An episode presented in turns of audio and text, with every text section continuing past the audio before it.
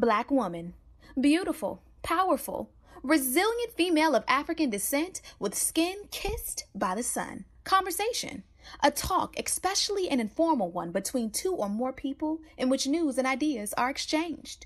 We love being Black women. Black women are ambitious. Black women are confident. Black women are diligent. We are tenacious. We walk out of our houses put together. We are many shades and personalities of fabulous. But we as Black women don't talk about our dilemmas, current events, and what's going on every day that affects us. So we created this podcast as a way to laugh together, cry together, and have an open conversation about life as Black women. Oh, that's deep. Black Women Conversations.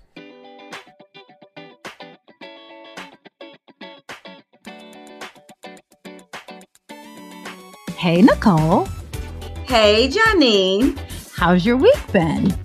My week was good until this intense conversation we just had before this podcast started. Oh, but no, no, real talk. Real talk. The week was busy. You guys know I'm transitioning into this new role. I guess not transitioning into it. I'm in the new role, still feeling the sense of transition um, as leader of this division. So I have growing pains. I'm trying to make sure I'm working out protocols that are effective for my office. So that is a little bit time consuming in addition to my other national leadership roles. So things are, are going, I can say slowly but surely, the way that I want them to go. So that's great. I had an amazing weekend. I got to see some friends and family and some sorors, caught up with them during chapter meeting, and then Um, got to hang out a little bit with a couple of friends, new and old. So it was a good week. Can't complain. That's awesome. I feel like I have not heard you say that you've had a great week or a good week in a long time. So I'm happy to hear that. Yeah. Yeah, it is a good week. This is a new focus of happiness. So get rid of the badness uh, and focus on the happiness. So that's what I'm doing going forward. So last time, Janine, we talked a lot about my week. So what's been going on with your week, my dear? Girl, I've been moving and shaking. I don't know. Like, I feel like, what have I done? I went to, oh, that sounds really depressing, but I did go to a funeral. So unfortunately, my best friend, both her grandmother and her aunt passed away within days of one another. So we, since we recorded last, we laid them both to rest. So that's the the not so happy part. Um, but like I've had some really great conversations with people and like doing some like working on some really amazing projects. Yeah. I mean, it life has been fun. It's been very much centered around work, but it's been fun. I'm I'm here for it. The other side of that, um, in my personal life, I am still on the hunt for a home. And I really would like to, like, I really, here's, here's what I've realized that my issue is, right? I am very, very, I'm not going to add another one, picky.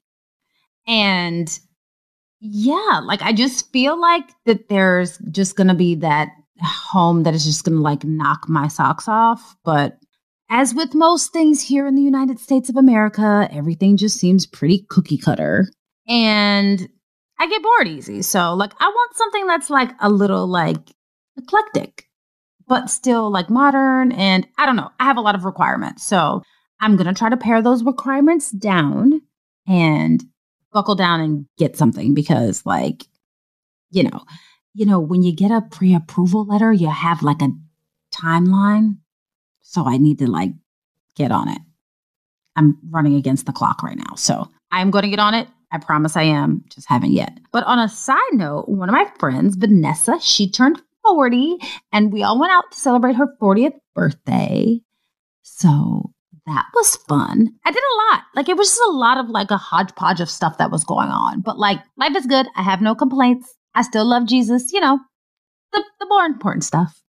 Well, one thing I can say about that, Janine, is you may not find the house that fits every single need, right? Like it doesn't check all the boxes, but if it checks the majority of the boxes, you should get the house. And then you can always update the house or renovate the house to be exactly what you want. So that is still an option, okay? Because that sixty-day window you have to make an offer based on your uh, letter of uh, approval, tick tock, okay? Tick tock. So you're going to have to crack down and find a house. You know, I can fly down there and help you look. I love looking at houses. I mean, feel free because... And honestly, Nicole, you're absolutely right. Like what happens is, is that I see like a piece in one house that I really, really like. And then I see a piece in another house that I really, really like. So I have this newfound obsession with a covered, enclosed outdoor space, right? So all of the houses that I've been looking at are townhouses because I don't want a yard, because I don't want the yard work to go along with it.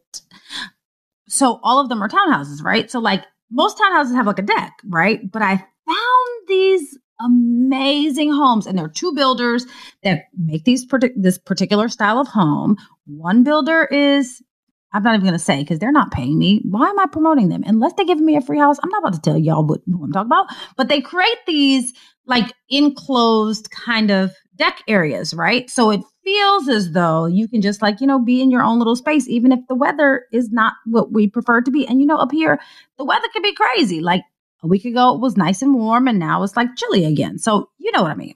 And I've become obsessed with this, right? And then I've also become obsessed with this idea of having a loft space, which is not very common, specifically in townhomes, right?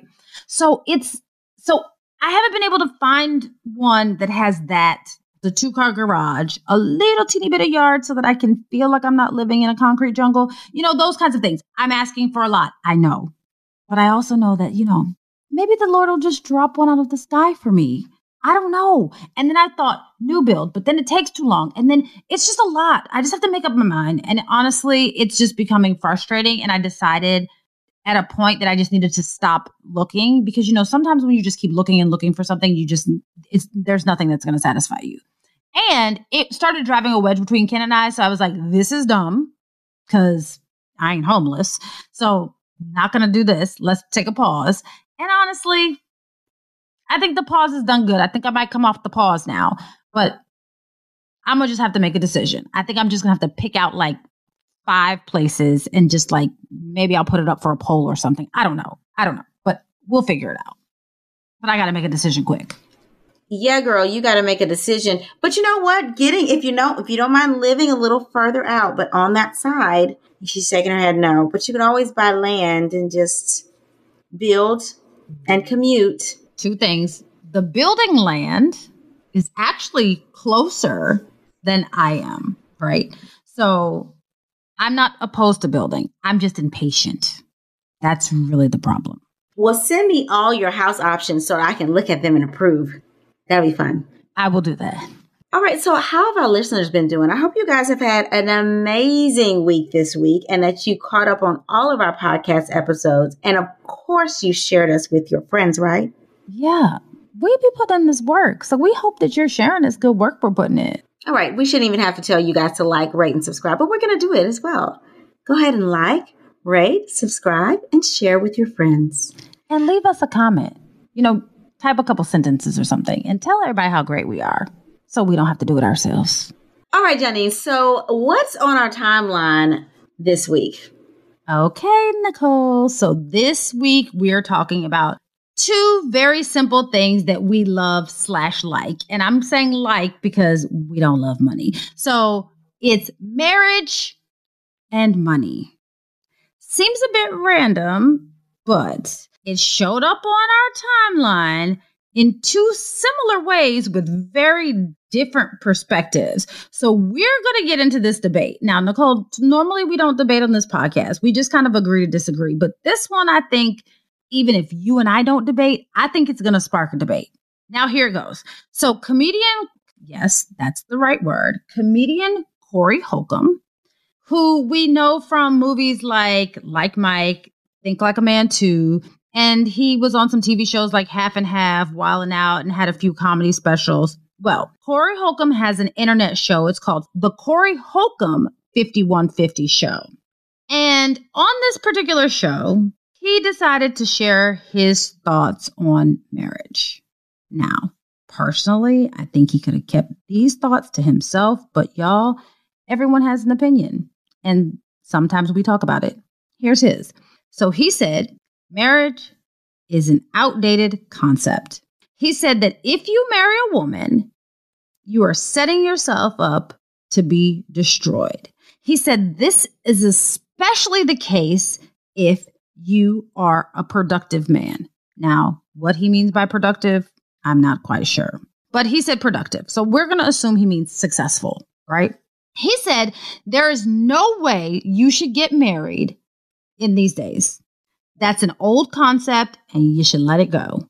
But he also said that if you find a girl and you have to claim her, you need to go through the process of getting yourself a contract to protect yourself, because if you don't, you will marry a woman who doesn't come from anything and doesn't have anything, and she, which he says most women don't come from anything and don't have anything, and by anything he means money, then everything you've ever worked for will be in jeopardy.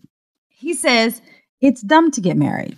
He said most women are going to rob you and take you for everything that you have. Now, he doesn't just put this on the men. He says that some women have been out here taken as well. But he really is focusing on the men, and he goes back to the men, and he said, men specifically, if they don't get a contract, they are setting themselves up to be destroyed. Now, by contract, I'm assuming that he means some sort of prenuptial agreement or whatever it is that he means. I mean, I don't know what these things are these days. But I also do know that there are such things as postnuptial agreements. And I also know that, like he said, made reference to very minimally, that there are women who are out here being taken too. So I don't know what he's going through, but that's his opinion. Now, on the flip side, there's uh, another gentleman named Vik Tipnes. And Vik, too, has a show, a podcast, as a matter of fact, on which he shared his thoughts about marriage.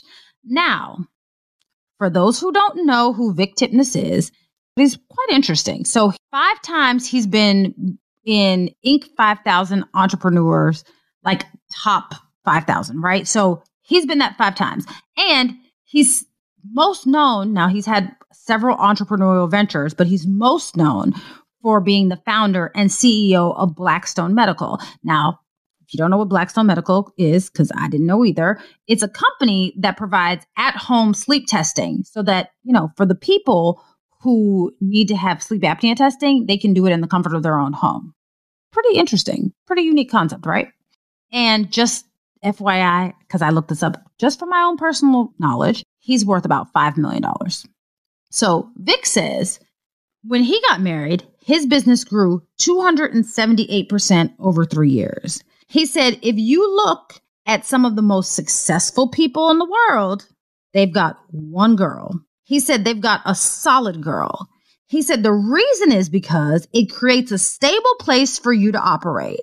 He said that he knows he has someone to create a stable home and a stable life for him and his children, and he doesn't have to go home to someone arguing with him. He doesn't have to go home to someone calling him and texting him, trying to find out when he's going to come home and tell him that he's not doing enough and la da da da da, right? He says, and if you're being honest, trying to juggle three chicks, he said, it's a lot of work. It's a whole nother full-time job. He said, when you have one person there to help and support you, you can focus on the bigger tasks. And he said that right there, that like ability to focus on the larger task and having a support system, that is priceless. He said that you cannot put a price on having a stable, supportive, significant other. He said choosing the right person is crucial. Now, Nicole, these are two very different perspectives on the same concept, money and marriage. But honestly, I think that Vik probably had it most accurate. He said, the crucial part is choosing the right person. I think that that's really what it comes down to. What do you think, Nicole? You know, honestly, I don't think their perspectives are that much different. Like I watched Corey Holcomb's uh, perspective and then I watched Vik's perception. And one, I was exposed to Corey Holcomb probably w- way younger than I should have been. And he's always been very inappropriate. But let me say, he is like one of my favorite comedians because he's hilarious and he tells you the absolute truth, although it may hurt. And this may be one of those ouch moments where people are like, how dare him, right? But he's saying the word most. He didn't say all. He didn't say that you should never. He said most, right? He's saying that men should not marry most women who don't have their own money and make their own stuff, okay? And if you do marry that kind of woman, then you should get a contract on that heifer, is what he said, okay? Now, on the contrary, Vik says, hey, I married one woman who was solid. She was smart. She was financially solid. She could hold stuff down while I'm grinding over here building this, you know, business, these side businesses that are now our primary businesses, but I would not have been able to do that unless I had somebody solid. Now we got to figure out what's solid mean, right? Is it a homemaker that's not working and doesn't know how to balance a checkbook, but she's watching the kids real good and cooking? No, that is not solid, okay? That is a homemaker. That is not solid. Solid means realistically, I can hold all this down by myself while you are traveling the world, while you are setting up meetings, while you don't make a dime for six months. I can hold it down because I am solid by myself, okay? So if you look at what he says, you need to choose this person. That's equivalent to the opposite of the woman that Corey Holcomb told you not to choose. So for me, they're on the same page. Corey Holcomb didn't say, oh, no, no, don't marry a solid chick that has her own money and is able to hold things down. He didn't say that. He said, these scallywags that are on the corner trying to get their hair and their nails done and asking you for money, these chicks over here that want you to pay their rent, who's going to wonder who you're talking to on the phone when you're with them and wonder when you're coming by and why you're running late, don't marry them, is what he's saying. And I completely agree with it. On the contrary, ladies, I don't think you should marry a man like that either. If he's wondering when you coming home, what you doing, who you on the phone with, he's getting in the middle of conversations, cutting you off, talking loud in the background because he's trying to figure out who you're on the phone with, messing up the business. That's not who you want to marry either. So I think they're saying the same thing. Corey Holcomb just gave you an example of who not to marry, whereas Vik is giving you an example of who to marry. Okay, so let me say this. The one part that we didn't actually share is that the people that Vik had in the background of his video when he was talking about successful men were people like Bill Gates. And I believe that Mark Zuckerberg was in that. And if I'm not mistaken, I believe that Magic Johnson was there, right? Let's be very clear. All of these people that he gave examples of, they all have very, very successful wives. Melinda Gates, successful in her own right. Mark Zuckerberg's wife, no, don't know what her name, also successful in her own right. And Cookie Johnson, look, she is successful in her own right. And I understand where you're coming from, Nicole, that you're that he's that they're basically saying the same thing. But Corey Holcomb, I think the problem that I have with this is that he blanketly says that marriage is an outdated concept. It's not an outdated concept because guess what? As long as our society has benefits for married people, people are going to continue to get married. And as long as marriage is still a unification under God, people are going to continue to get married, as they should. Marriage is a beautiful concept. As outdated as some people may think it is, it's something to be said about the fact that you know that at the end of the day, you may have plucked my everlasting nerve, but I still woke up and made the decision to be with you this morning. Now, you might have to tell me that I'm pretty a couple more times because, like, you might just be hanging on by a thread. But at the same time, I still decided to wake up and be with you this morning. I didn't decide to wake up and be with Joe Schmo over there. I decided to wake up and be with you this morning. And again, there's something to be said about growing old with someone. But as long as we live in this here United States of this America, in our lifetime, Nicole, marriage ain't going to be outdated. So that's where I disagree with Corey. But back to Vik, it is important that you select the right person because, like, even if they're super successful, right? Like, even if your significant other is super successful, if y'all are not on the same page, you can squander through success and money very, very quickly. How many times have we seen successful couples that end up flat broke and divorce? I mean, run yourself through the Housewife series. I mean, let, I mean, really, like it's what happens. So it's not just important to focus on the money portion, like focusing on having a successful marriage and finding the right partner. And then all of the money portion should come along with it. That's just my opinion. I get that. I mean, just because somebody's successful doesn't mean that they're compatible with a certain person that's successful. That's not at all what I think that either one of them would be saying, to choose somebody just based off of how much success they have. People all the time say, oh, I'm surprised you didn't marry another doctor. Why? I don't want to marry another doctor. Because the, the men that I know that are doctors are super cocky. They think that people should worship the floor they walk on. And that's just not going to work for me. Okay.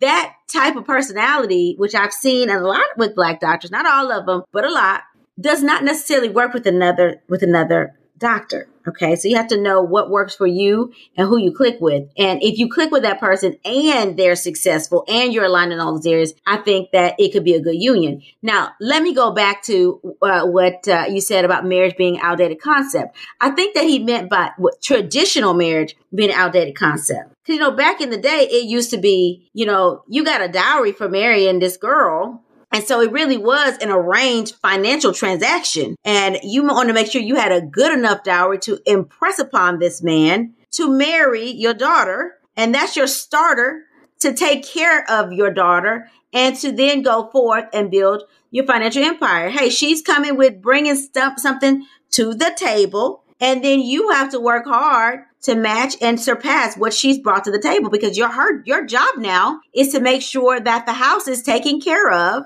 financially, and her job is to make sure that within the household, the kids are taken care of and the house is clean, and you know, you're getting sex down when you need it. That's her job. Okay. It wasn't to work, although some women did still work outside of the home. That concept is very outdated. One marriage and one union under God. As much as we are believers, everybody that believes in the Christian concept of marriage does not necessarily believe in Christianity, okay? So just because it's a sacrament for us, and just because it may be a sacrament for other religions, not everybody who gets married is religious. So in that concept, it is outdated, because now we have new age marriage where people are getting married not under the union of any God, but just setting guidelines like a contract. Okay, so that is outdated. There's no dowry. These women don't even pay for their own marriages anymore. These families are paying for nothing. People are paying for their own marriages. I mean, that traditional marriage is very, very much so outdated. So there's no benefit anymore, at least not in a transactional way, of getting married like there was in the past. It used to be financially advantageous to get married. Now, you know, you have to really love that person to get married, because it is going to be somewhat of a financial hit to you. You're going to have to at least pay for a wedding. Your family is not buying any rings. Your family's not paying for any ceremonies. The groom is paying for the wedding rings. You're paying for or helping to pay for your own wedding. It is effectively outdated and such. So you do have to marry somebody that you really love to take that initial financial hit, and somebody that you're aligned with, so that you can then compensate for that financial hit and rebuild what you had and surpass it. Oh, child, you just preached to us. But yes, no, I agree. All right. So, Johnine, are you ready to talk through some of these letters from our listeners? Let's do it. All right. This was a long one. It's from Jerry. And he says, Nicole and Johnine, I'm in love with this chick, but she has some money issues.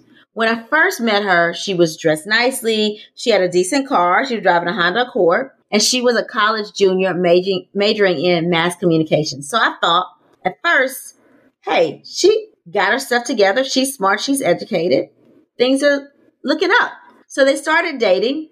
And at first, it was amazing. He said, I'm a real estate entrepreneur, so I set my own schedule. And whenever we were both free, we would hang out, go shopping, grab a bite to eat, and just enjoy each other's company. After about six months of dating, she mentioned that her financial aid was delayed and she needed help paying her fall tuition for her senior year. It was about ten thousand dollars, so I was happy to help out to make sure her senior year went smoothly. Then I noticed a trend. She started asking me for money more frequently. At first, it was her hair and nails, which I didn't mind paying for at all. Then it was her car note, rent, and random girl trips. I would usually tell her yes, but this last time I realized she was taking a trip at the beginning of what would be her last semester. That seems somewhat strange to me. Why would someone take a week-long trip at the end of January? When I asked her about it, she said she planned to sit this semester out to, quote, find herself, end quote. What? I thought, who does that four months prior to graduation? But I tried not to make what seemed like an already stressful situation even more stressful. The next month, she basically gradually moved all of her stuff into my place without asking. After two weeks with her being at my place, I asked when she was going to check in on her place, and I also asked about her dog. She then admitted she had sold the dog and was late on her rent and got evicted. I was in shock since I had helped her.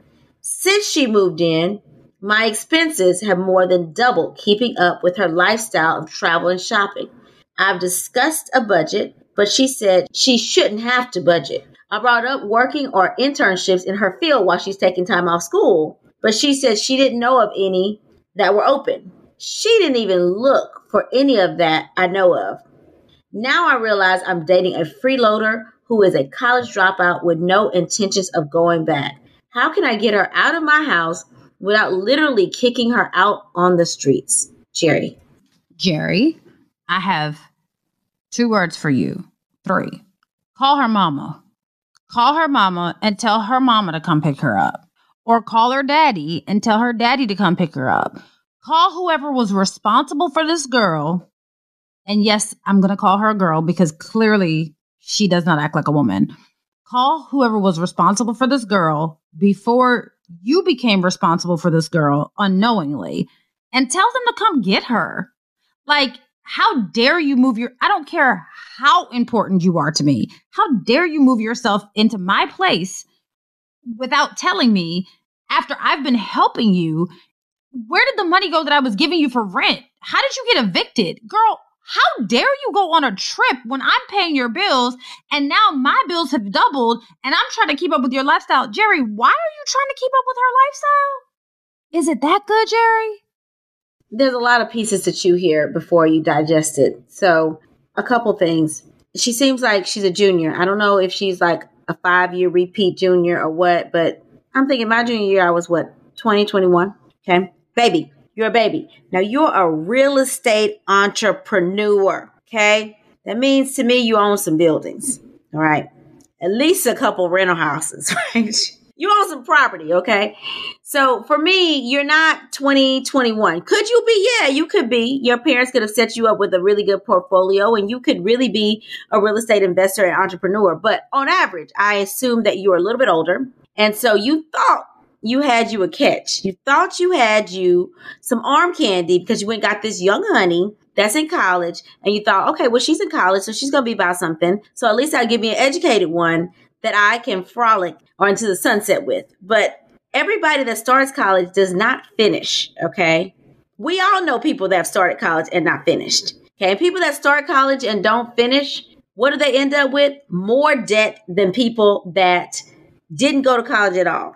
Okay, so they not only can they not get a job, they got debt and can't get a job. Okay, so they're worse off financially than people that had no education at all. Okay, so I get that you want to pay her tuition to make sure she can get through her senior year because this is an investment and you plan to be with this girl. So you want to make sure she at least can get a job after she finishes to pay back her own debt. But you messed up, Jerry, because you should have got somebody that already got a degree.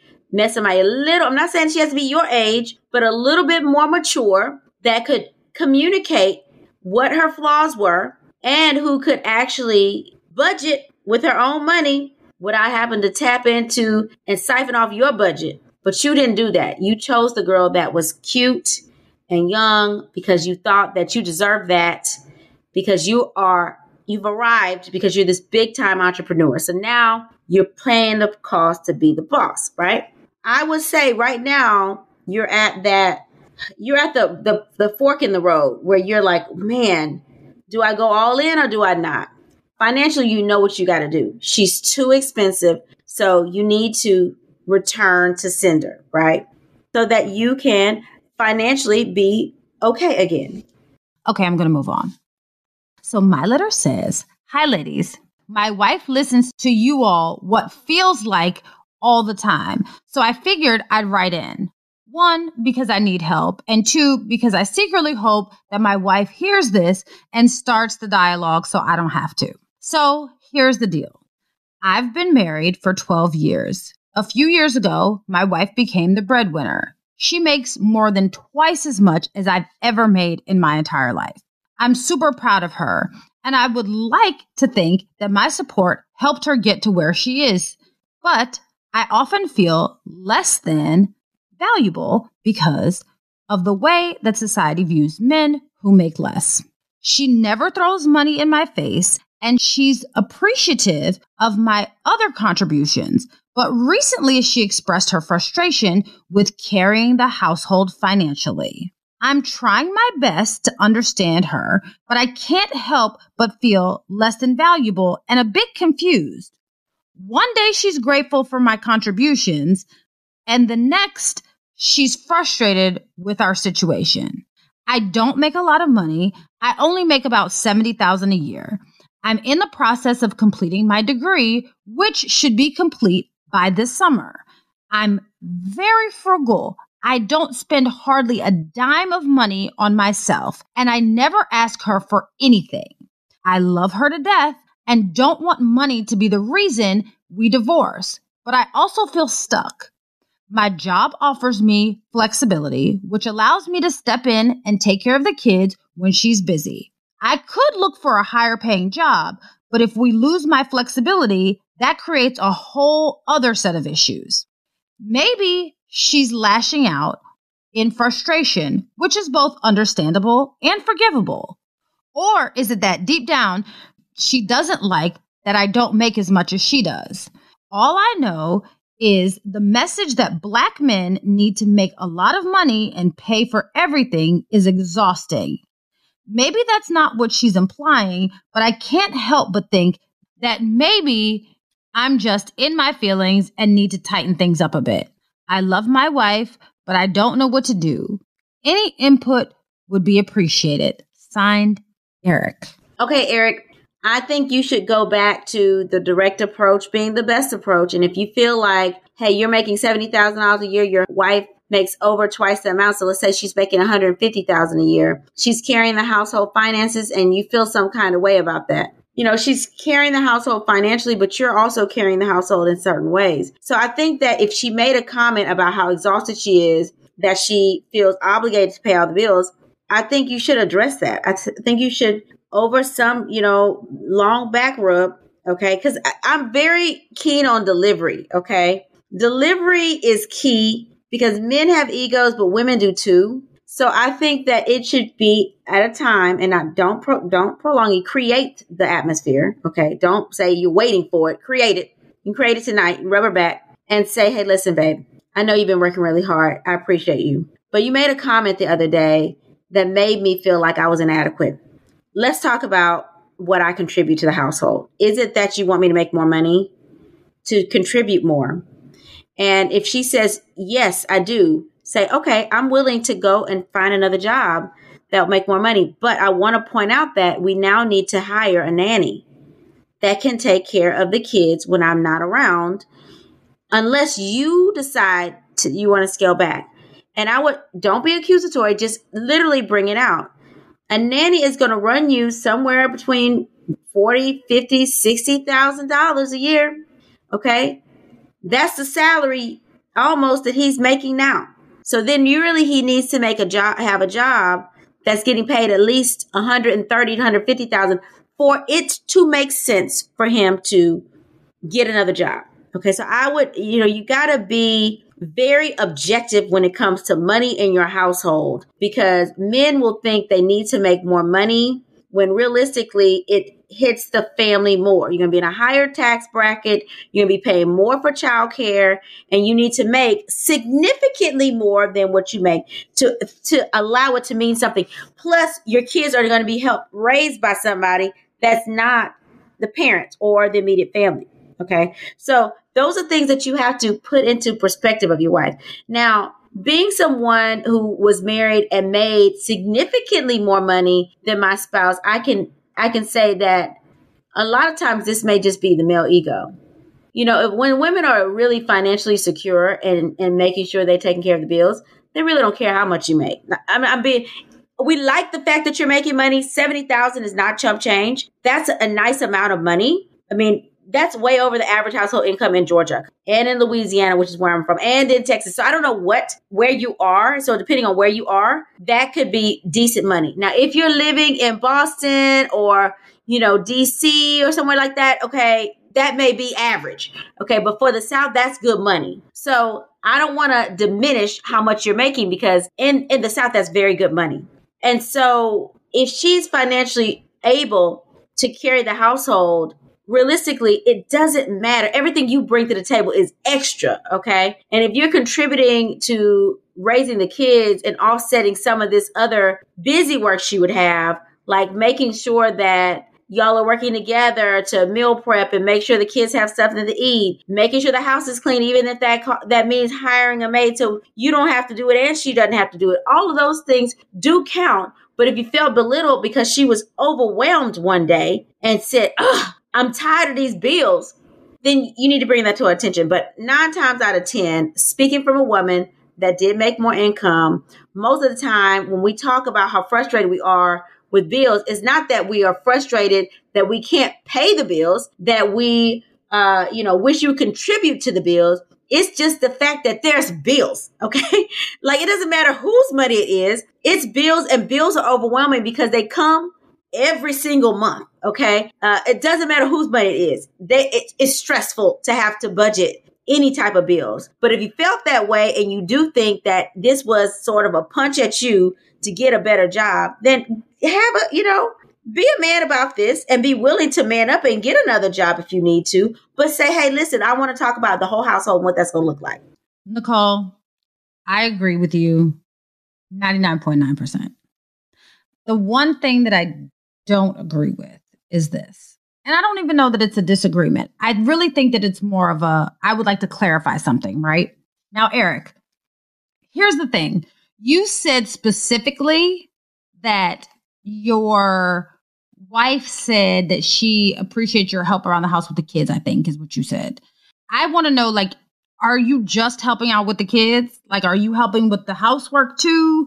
Are you helping to pay the bills? Because, you know, sometimes just the having to do the actual bill payment, like the actual, hey, here's the money that's coming in. I have to pay these bills and make sure that they're all paid. Now, yes, I know that we have automatic bill pay, but a lot of us don't like automatic bill pay because, you know, the internet be glitching. So like we would just prefer to go in and pay it on a specific date ourselves so that it's not automatic. We just press a button, right?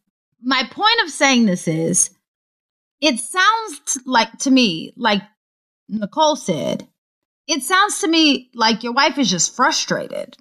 It doesn't sound to me like she's trying to tell you to get another job. That doesn't, that's not what it sounds like, because you're in school and it clearly, I would hope that you all had had a plan about this before you get to the point where you're at your, your, I mean, this has to be your last semester or your second to last semester if you finish it in the summer. So if, if you're to this point, you've been through school enough that, I mean, you said that you've been married twelve years. I would hope that you're, and for a few years, she's made more money than you. So it doesn't sound like she's frustrated, like, hey, I'm ready to kick you to the curb. It sounds like she's frustrated because that is her passive aggressive way of telling you that she needs you to take on some more roles around the house. That's what that sounds like to me.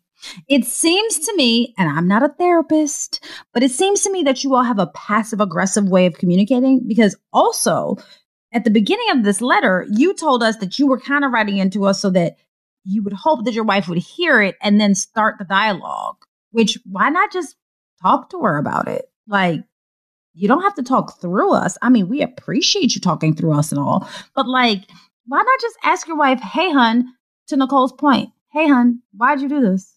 Why did you say this? What can I do to help? are these kids getting older and maybe they don't need as much help and she wants you to take on some other kinds of duties? Like, is there something else that you could be helping her with? Is there something that's stressing her out? Is she have something at work that she's really focused on that you could help her with? Is she a politician? You didn't tell us what she did. Is there something that you can assist her with? Because it really just sounds like the frustration of a woman. And um, it sounds like a man who might be a little bit oblivious because you might not be paying as close attention to her twelve years into the marriage as you were like two years into the marriage. So maybe you just have a reconnection moment to figure out where she is, what's frustrating her, how she's feeling. It might just not be about you.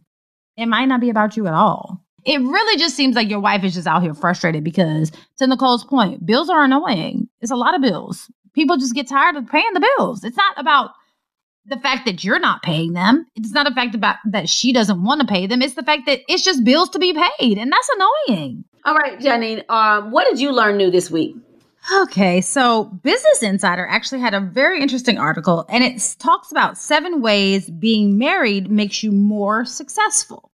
I'm not sure I agree with all of these, but look, I'm going to go with Business Insider because they're the experts, not I.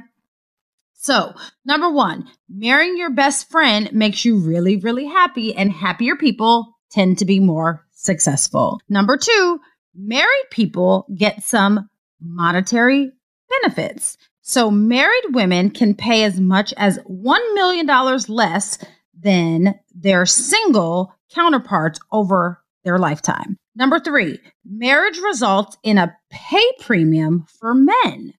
So for all those men who are out here talking about some, oh, I'm not going to get married because I'm going to have to give her half. Well, you're going to get paid more money if you have a wife. Number four, married women tend to work less than single women. So for all of those women out here single, slaving, your married counterparts, yeah, they may have to go home to a man, but guess what? They're not working as much. Number five, married people tend to have healthier hearts. Let's let us find out that being married is heart healthy. Number six, marriage could be good for your memory. So if you have the propensity to have dementia or runs in your family, like it does in mine, go ahead and get married. Might help your memory. And number seven, people who have conscientious spouses tend to be more successful at work. So again, these are seven reasons why being married makes you more or could make you more successful. What did you learn new this week, Nicole? All right. So I learned that according to U S Trust's Insight on Wealth and Worth, eighty-six percent of millionaires are married, including an impressive sixty-five percent who are in their first marriages. And, or maybe I say, but the marriage rate is much lower for female billionaires at sixty-two percent of them being married compared to eighty-eight percent of their male counterparts. Now, you know that the status of billionaire is like super rare. So, you know, our, our end is is low. But, uh, but yeah, there are more women that are not married that are billionaires than those that are males. Not surprising, but there you go. All right, so are we ready for the motivational moment? Let's do it. So an anonymous person said, money is not needed for a rich life. You only need to have a loving family and good friends by your side. But you still need money to support your loved ones and take those amazing trips with your friends. So grind hard, ladies and gents, and choose a partner who will grind with you and for you too. Until we meet again. Pray. Work, slay, and show off your melanated excellence. Bye! Oh, That's Deep. Black Women Conversations is produced by Nicole Lee Plenty and Janine Brunson Johnson. Executive producer, Ken Johnson. Get the Oh, That's Deep Black Women Conversation podcast on Apple Podcasts, Spotify, Stitcher, Google Podcasts, or where you get your podcasts. Please subscribe and rate us. You can follow Oh That's Deep Black Women Conversations on I G at Oh That's Deep B W C. Oh That's Deep Black Women Conversations is a Mean Old Lion Media production.